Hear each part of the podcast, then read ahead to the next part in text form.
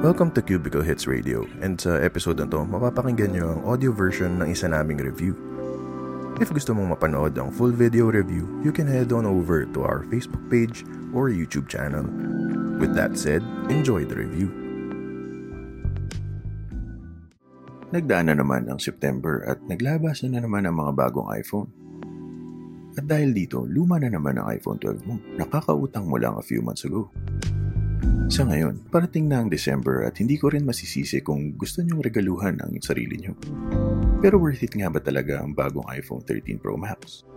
Or baka mas worth it pang gastusin ang 100k mo sa 5,440 pieces ng chicken nuggets? Sa video na to, tutulungan ko kayo mag-decide kung sapat nga ba itong kapalit ng isa mo pang kidney or dapat pang tipirin mo na lang muna ito para sa iPhone 14. Diretso na tayo sa phone dahil nagkalat naman ang unboxing sa YouTube. For this video, we have the iPhone in the color Mayaman Blue. Dadaanan natin ang mga importante at bagong features ng iPhone 13 Pro Max. At dahil napakahaba ng iPhone 13 Pro Max, tatawagin ko na lang itong iPhone 13 moving forward. Simulan na natin ito. Sa wakas, nilitan na rin ng Apple ang kanilang notch. Ito lang ang maliit na nakita kong ikinatuwa ng mga girls. Wala naman akong problema sa notch na ito ever since. After a few hours or days ay hindi mo na ito mapapansin. Sadly, wala rin namang gaanong nagawang improvement ang pagliit nito dahil ang UI elements nito ay pareho pa rin at kahit dito sa 13 Pro Max ay wala pa rin battery percentage. Kahit lumuwag na ng konti ang espasyo dahil sa mas maliit na notch. Hindi natin alam kung magtatagal pa ba ang notch na ito in the future.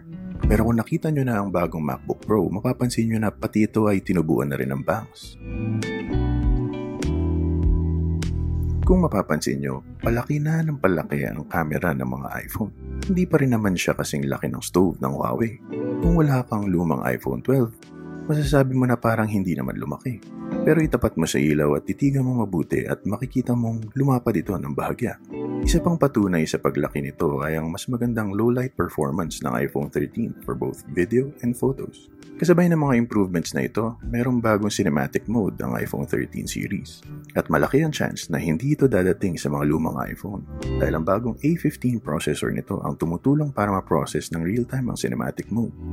Kaya for now, exclusive ito for the iPhone 13 series. Aanhin naman natin ang napakalupit na camera performance kung after 3 shots pa lang ay low-bat ka na. At dahil na rin sa mas malakas na chip, improvements sa display at camera, ay pinakapal nila ito ng konti to accommodate a bigger battery. For the first time ay tinigilan na ng Apple ang pagpapapayat sa kanilang mga iPhone at tinanggap na minsan, thicker is better. At dahil dito, sa kapal na ito ay significantly nag-improve ang battery life ng iPhone 13 lineup. So much so na tinatawag na ng iba itong best battery performance on a phone. Kung tutuusin, dahil sa situation natin ngayon, hindi ko ito gaanong matesting dahil laging nasa charger ang cellphone ko. Pero sa aking recent trip sa outside world, ay kinaya naman ito ang typical na heavy day ko. Simula ng 10am nang tanggalin ko ito sa charger at naka-on ang display at LTE the whole time for work, social media, and music. Tapos, at the end of the day, mga 10 to 11 p.m., I still have 20 to 30% battery. At kahit yung 20 to 30% ay kaya pang umabot hanggang lunch the next day. Overall, ito lang ang pagtaba na sure akong magiging welcome sa mga iPhone fans. Isa sa mga rason para sa bigger battery ay ang 120Hz display pinakahihintay ng mga gamers at ng mga nasusuka sa 60Hz na screen. Personally, wala naman masyadong impact sa akin. Meron akong iPad na merong 120Hz and PC na merong 144Hz. Matapos ang ilang araw, kusang nag adjust ang aking mga mata at hindi ko na ito napapansin. Kahit lumipat ako sa 60Hz na screen, hindi naman ako nasusuka or napapangitan. Pero ako lang ito at marahil dahil lang ito sa aking pangit at malabong mga mata.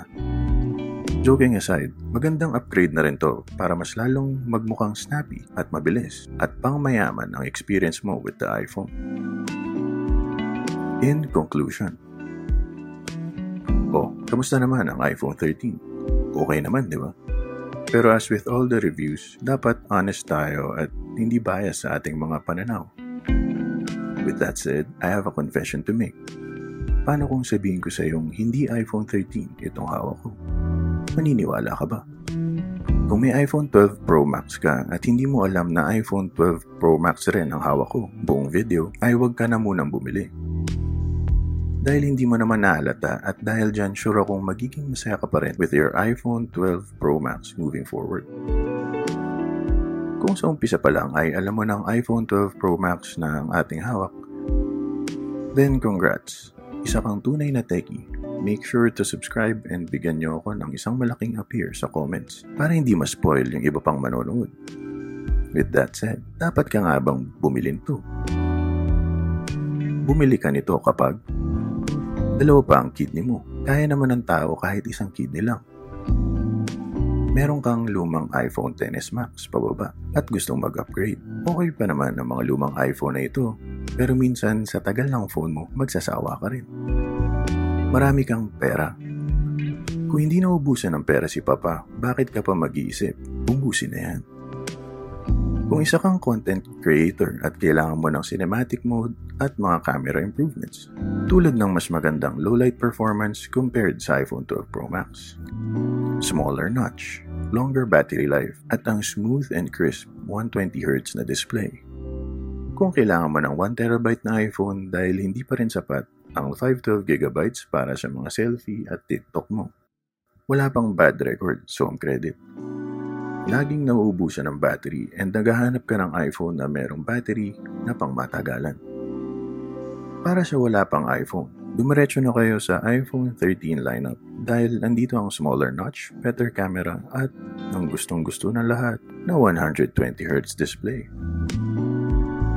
Huwag kang bumili nito kapag Kapag isa na lang ang kidney mo, mahirap mabuhay ng walang kidney pero madali lang kahit walang iPhone.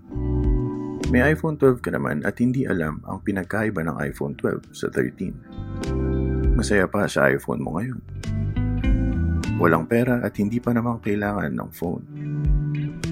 May utang pa sa home credit.